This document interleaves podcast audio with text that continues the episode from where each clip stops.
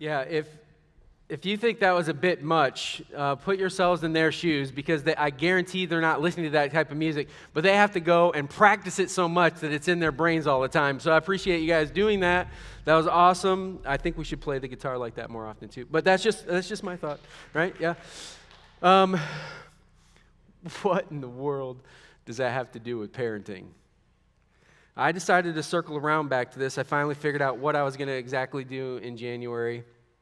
So I decided to come back to this because uh, what I want to have a conversation about is how we, as a people, and thus kids, relate with technology and the impact that's currently having on our lives. Now, here's what's, here's what's kind of funny.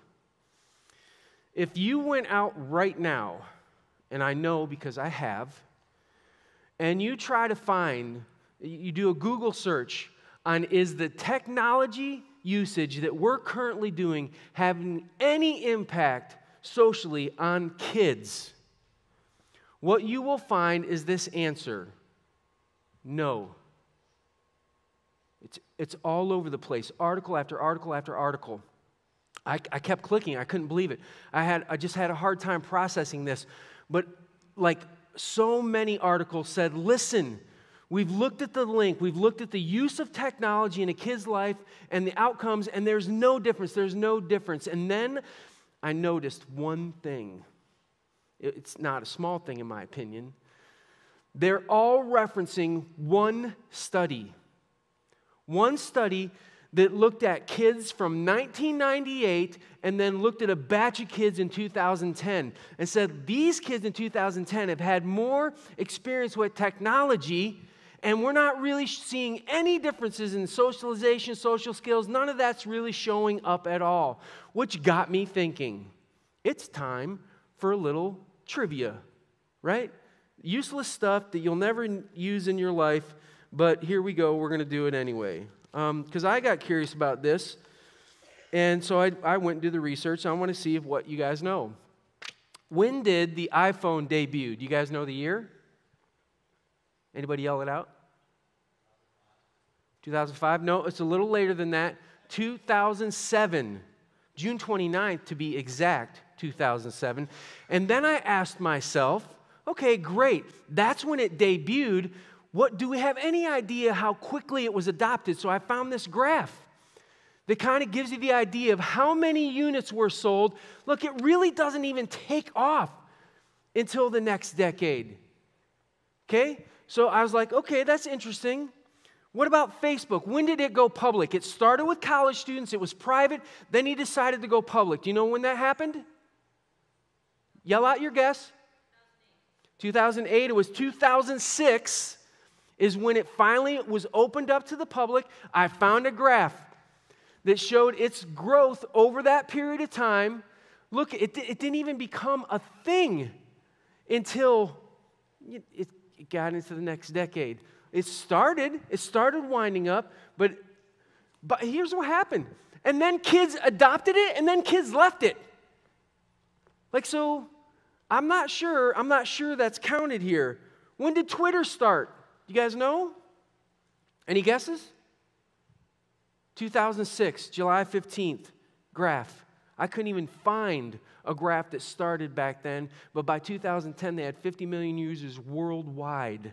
It's not very much. They're still hemorrhaging a lot of money. And it grew over time. What about YouTube? That's big. Everybody's on YouTube all the time, right?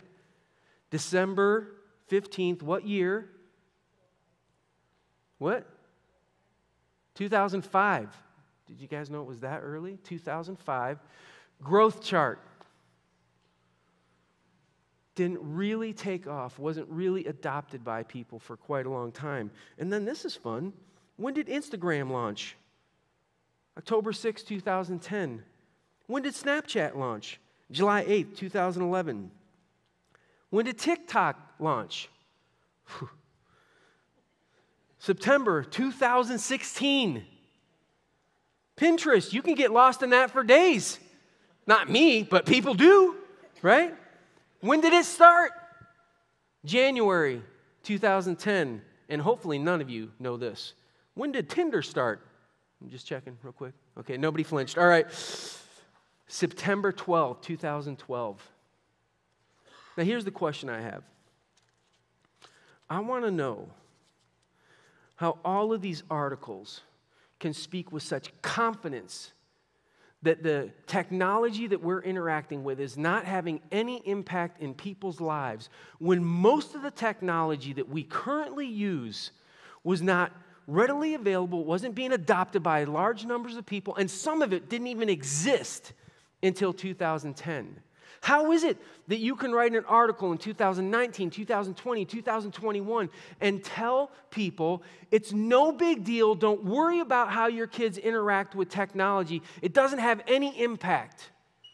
And the reason they're doing that is because they're concerned that they can't speak with confidence without some fact to back it up. And the only fact they have is from a decade ago regarding a study that's not about any of the technology that's currently being used. My problem when I see this is I don't buy it. And at the same time, I can't prove it. I can't, I can't bring you some wide, grand study that says, listen, the way we're currently interacting with us is doing harm. Here, here's what I can do I can find small sliver studies. I can find small sliver studies that have been done, like this one. In 2018, the National Institute of Health studied how screen time was affecting eight year olds and under.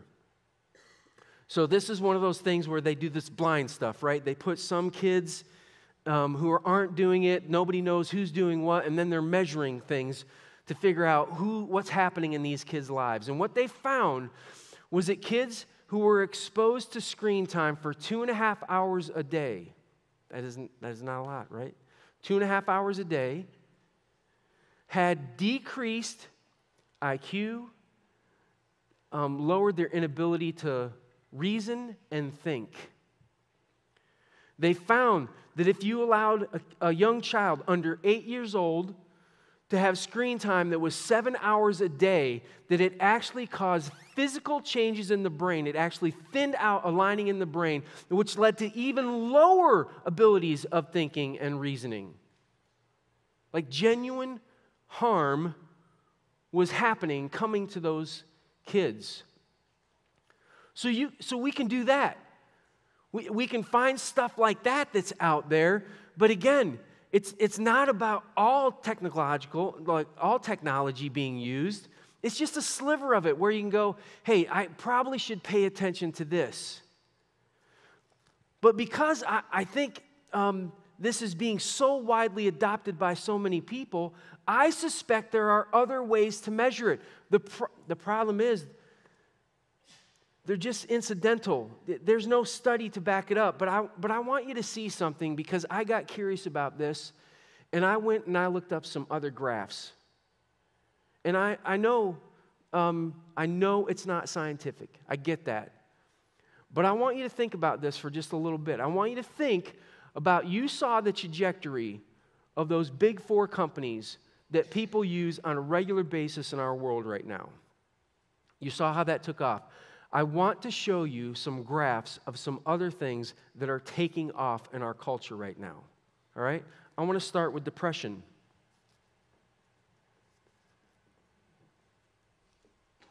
I want to go to anxiety.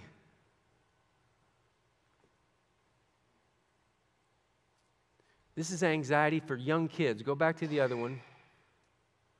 This is all, and then young kids the elementary age kids grown in the last five. By the way, you're going to see all of these graphs tick off at 2017. They don't have anything past that where they're um, be able to put it on a graph like this. But if you go and read, if you're paying attention to any of the counseling stuff, any of the literature in colleges and in uh, counselors in high schools, all of this stuff is continuing on this trajectory. Suicide.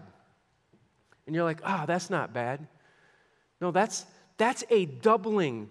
That's a doubling of suicide for a whole bunch of different people. And, and by the way, if you look at the trend, it hasn't gone down and it's going up in almost every age category that exists right now that they track. All of this stuff is going off the charts. So, can I say with confidence that these are connected? I can't. I can't. But I can point to them with a level of concern. And I can say, listen, if you if you went and you talked to people who are interacting with kids, uh, go to the daycares, go to the schools, go to the counselors who are interacting with kids, you read the articles that they're writing right now, they are all sending out flashing red lights that something is terribly wrong. Like things are headed in the wrong direction. Now, if you're, if you're asking why, why is this making it into a parenting series, I'll, I'll tell you. I'm concerned about two big things. Never before in the history of man have we done such a big experiment on mankind. This, this stuff has been adopted quickly. It's fast. You saw how quick it went up.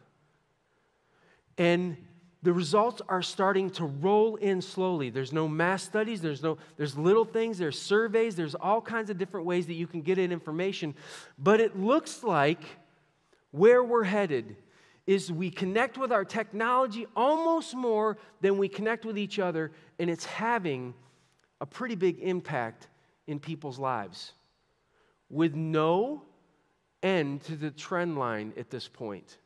None seen. I'm concerned because I think we're experimenting with our kids in a way that we are not going to like the outcomes if we're not more involved in exactly how this is playing out. I'm going to talk about maybe some things that I think we can do in a little bit. But there's another reason I'm concerned too, because I think the future of the church is at stake in this as well. I want you to see this. Uh, Jesus was asked in Matthew chapter 22 what the greatest commandment was. And he responds by saying this in verse 37 Love the Lord your God with all your heart, with all your soul, and with all your mind. He says, Man, love God. It's the first and greatest commandment. He says that right afterwards in the next verse. And then, unprompted, he, didn't, he wasn't asked this. He, nobody said, What's number one and number two? He just decided, I'm going to tell you what the second one is. And he said it this way 39. And the second is like it love your neighbor as yourself. Now, a lot of people who've read this would boil this stuff down and say, listen, you've just gotten the formula for God's kingdom love God, love others. I, I want to focus on six words that happen here that I think get missed a lot. Right before he said, Love your neighbor as yourself, he said this. And the second is like it. He's linking number one and number two, and he's saying they're alike in some way. And when you kind of dig into what all of that means, like, what are you trying to communicate when you say they're like each other? What is the similarity? And there's a lot of different people who have a lot of different opinions. I think it's all fascinating stuff because here's, what's, here's what a lot of different theologians have said over time that it means that we should have the same character and quality of love that we have towards God, towards other people. That we have, should have the same vigor and intensity. That we should have the same devotion and effort.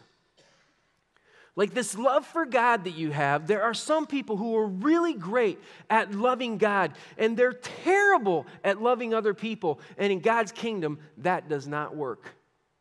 It doesn't add up for Him if you have a passionate love for God, it will come out of your life towards others in a way that's also dramatic. Your, your love will look the same as it does for God. This, this is what he's communicating here. And here's what I'm watching I'm watching a whole kind of relationship with technology that is starting to cut away at our ability to relate well with each other, which is at the very heart of us following God's kingdom. In fact, I would say it this directly there is a risk that you could miss out on the purpose that God has for your life by becoming so distracted with something that you lose out on relating with others well. Like it, it's central to us. It, it drives who we are and what we do and why we would do it. And I get it.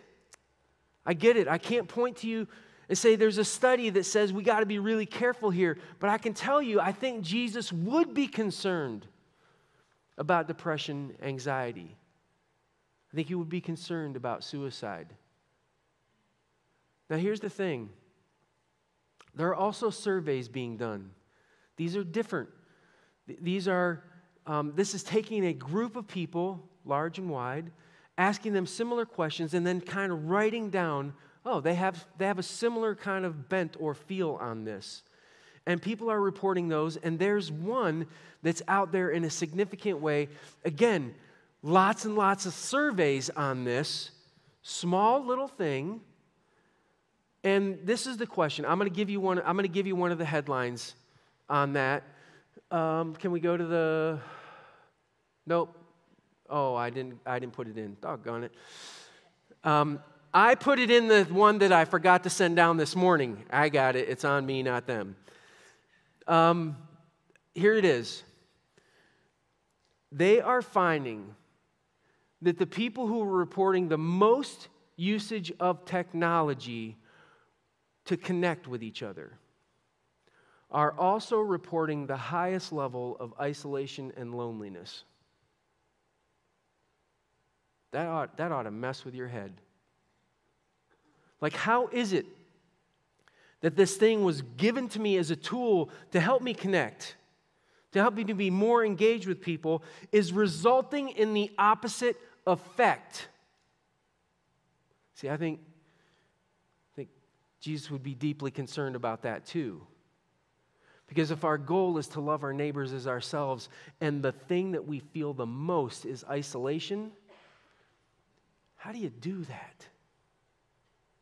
How do you, how do you pull that off? See, these are self reported surveys. By the way, we've done one here. I found it very interesting. It's not scientific. I get that. I get it. I'm, I'm just trying to stack up some stuff to get you thinking. So, Austin, our middle school guy, was invited to speak at Raiders for Christ over at Northridge. He asked a certain question, and the response that he got, I think he was surprised by it. So he came to Waypoint Student Ministries on a Wednesday night and he asked the same question, and he got the same response in both environments. He asked this question How many of you believe that you're on your phones way too often. And he said, Every kid with a phone raised their hand. That's great, right? They know the problem, they can solve it, they know it's an issue. If it were only that simple, right? We got Thanksgiving coming up. How many of you know that you're going to eat more than you should at Thanksgiving? Yeah, how many of you are going to be able to stop it? No, I'm probably like, I'm trying to figure out what I'm going to do, but I really like that food and I like hanging out with people. And so I like, I know it. But creating a boundary, that's different. No, that's a legitimate concern right there. he set a warning for his Thanksgiving meal. That's what he's going to do to stop it.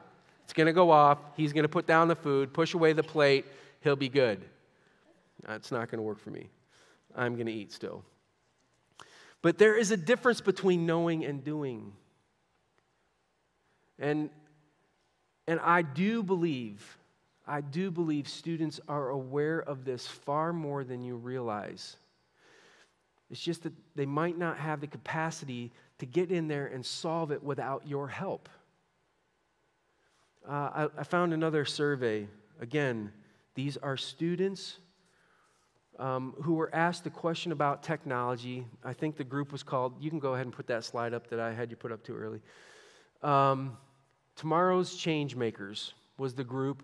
They surveyed a whole load of high school students and a big, big chunk of 10th graders. And they asked for just, can you just kind of self diagnose what you see happening with technology out there? And they, and they then they listed the top 10 starting with the, like the one that was mentioned the most by these high school students. Lacks emotional connection.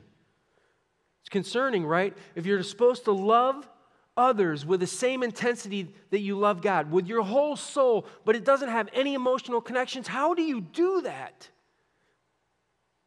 It gives people license to be hurtful. No joke go on facebook decreases face to face communication. One of them said this conveys an inauthentic expression of feelings um, actually, a bunch of them did, but this is what one of them actually said. I just found this fascinating. I want you to see this. Social media conversations today are filled with haha, lol, and other explanations that are meant to represent laughter. This shorthand has become second nature and is often used when the sender is not even smiling, much less laughing in real life. If we are so willing to replace the act of laughing that honestly we all love with an artificial type representation that doesn't even bring the same joy what else would be potentially subconsciously willing to exchange? A 10th grader. You know what I thought when I read this? That happens in real life too. But you can feel it and you know it. And when somebody's being fake with you, do you like it and accept it? We do not. We don't hang out with it. And yet, it's just become the way we've kind of embraced these interactions. You really don't know what somebody's thinking on the other line. You assign feelings and images to it. There's so much misunderstanding that takes place. There's more. They said it diminishes understanding and thoughtfulness. Remember, these are 10th graders. Face to face feels disconnected. When we finally actually are together, we don't feel like we can actually have a conversation. It facilitates laziness. He said it's really easy to spend hours doing nothing. It's a fantastic way to waste time. Anybody who spent a day binge watching Netflix knows this to be true. Don't get uncomfortable in your seats. We've all done it, right? Said it skews your self image, it reduces family closeness. They agreed with this. The one, um, go ahead and put up the next sentence. Texting, Facebook, Twitter, and Gmail alienate us from our families more than we actually think it does. When my family is spending time together and watching a movie, in reality, my brother and I are on the phones rather than actually watching the movie with our parents. I am going to get in so much trouble with my wife after she sees that. Because I can watch the TV, have my computer on, and check my phone all at the same time. And my wife will say, Can you not see that I'm in the room right now? And I'll say, Yeah, you're in the way of the TV. Could you move? Right? I've found this gets me in trouble. And rightly so. I, I'm, I'm using this stuff. I, it would be easy to say, Blair, I think you're just a biased guy who's writing this all off. And there is probably some bias. That's, that's why you want a scientific study. That's why you want to find a way to unwind all of that stuff out of there. But I use this stuff every day in my life too. The last one they put on the list was it causes distractions. It just causes us to be distracted. These are kids who are self diagnosing. They've looked around. They've looked around this situation. They said, This is not good for me, but I'm not really sure what to do. And that's the part that's really hard. What are, what are you supposed to do? There's no one size fits all. There's, all the kids don't respond the same way to all this stuff. Even you don't. So, how do you figure out what to do? I, I, suppose there are a few things that we could figure out pretty easily. Like if, if you have a kid who's under eight, Don't let them watch more than two and a half hours of screen time. It's messing them up. You're like, man, that would take up a lot of my time. It doesn't have to. I don't know if you ever heard this when you were growing up, but I heard this all the time. Everybody know what I'm about to say? Go outside. Right? I heard that all the time. It's like, yeah, but I'm going to be bored out there. Not her problem. That was not her problem. That was my problem to solve. And, and that's kind of what you got to do. You got to help them figure out how to go do that kind of stuff. And why would we do that? Because we know. We know that it does damage. And though I can't point a study out to you, I can show you all the other results, all the cascading effects that are happening in society. I can show you stuff from surveys from their own lips that this is happening. And I'm telling you right now, you have been put in a place of honor by God. You're, you're a parent who is facing a world that you have not seen before, that none of us recognize. It's different. And if you don't find a way to get involved and have conversations with them, because they know what's happening, if you don't talk to them about what is going on in their lives and where potential boundaries should be, and you figure that out together, you are not going to like where this ends up going in their lives. Because all the data is headed in the wrong direction, and it is picking up speed. And a lot of this got blamed on the pandemic. I do think it sped it up. I think the added isolation of that caused a lot of problems. This stuff was spring loaded before that. Don't kid yourself. And it's not going to go away anytime soon. So, if that means having a conversation to say, listen, we both know this is a problem, we both know this is a concern, what do we do to solve it? Can we start doing meals where we literally turn off our phone for an hour and a half and we just chill? Like we make some zones where we're going to disconnect completely. We're not going to use any of this technology, and we're just going to go face to face. Can we? Are, are there days where we could do that? I don't know. The boundaries have to be figured out together, you and them. If they're a young kid, don't let them help you figure out the boundary. You figure out the boundary. Do it for their protection. But this stuff, this need to be liked, this need to be followed and known, and maybe I'll get my break and go viral and finally be somebody. It is damaging to the soul. It is harming their ability to relate. And if you pay attention, by the way, I went and I made a just a list. If you're hoping for your kid to love others well in the future, people who are working with kids are noting that there are certain skills that they seem to be lacking or are going away. And these, these seem very simple. But you could help with this. The ability to meet people is going away. They don't know when to talk and when to listen. They don't know how to act when somebody wrongs them. They don't know how to respond to criticism. They don't know how to deal with their own anger. They don't know how to function in a group. They've lost the ability to relate to authority. These are all kind of soft social skills that are taught in the process of living with people. And right now, we have so connected with our devices that our ability to connect with people is causing diminishing returns on our ability to actually have genuine connections with people. I know I can't prove it, but I can tell you what. I'm not going to believe a study from 2010 because the world has changed since then dramatically. And if you want to know what's happening, you can go look up the same stuff that I did. It's serious out there. And parents, we need you off the sideline. You need to have these conversations. You need to decide what kind of boundaries that you're going to put up for the safety of your kids and their future. You need to decide how am I going to find a way to help them interact? Maybe have friends over more often so they actually see each other face to face.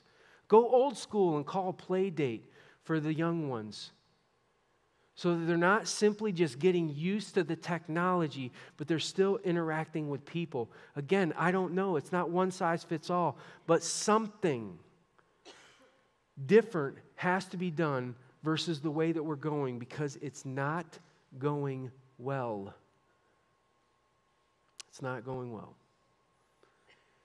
We are in the midst of a grand experiment on this, the psyches of people. And you were made for relationships. You were made to passionately love God. You were made to passionately love people. That's who you are. This is what we do. And if we lose that and we end up with isolation as the main definition for how we feel or how we view the world, our ability to be the church is going to be snuffed out. It's not our ability to text, to use devices that will define who we are in the next decade. It will be how well we love each other. And we're going to have to figure out boundaries that are going to allow us to do that, even I am. I'm in the midst of it right now. I'm evaluating all kinds of different things in my life, and I'm looking at some very difficult decisions about what I think I'm going to have to put up as boundaries so I can stay healthy. I'm inviting you into that too. Get into that discussion with your families, get into that discussion with each other. Figure out what you have to do to help develop healthy relationships in the lives of the people around you. It's a big deal. Will you pray with me?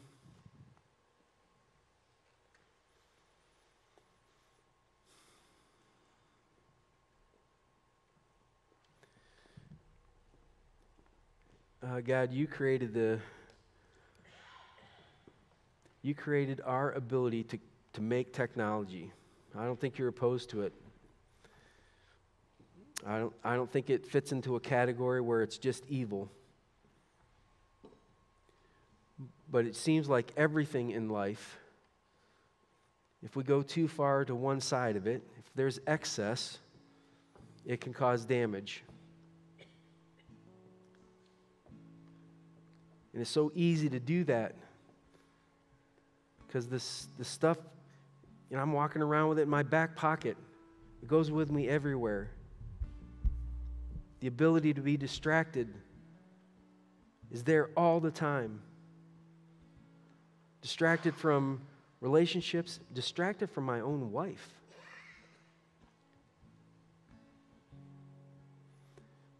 God, what you care about is that we would love you with all our heart, with all our mind, with all our soul. But you want us to love each other that way too. You want us to be fully in. And God, in order for us to do that, we're going to have to make some tough decisions about what runs our lives, what guides and directs us. We want that to be a loving God who passionately gave himself for us. We want that to be the driver and not these notifications and dings and bells that seem to have us scramble and divide our attention constantly. God, will you give us the courage to enter into these conversations, to figure out where the boundaries need to go up? Because we all know, we know it's too much. We need wisdom in coming up with smart ideas to build fences to protect us all. Give us the courage to do the work. In Jesus' name, amen.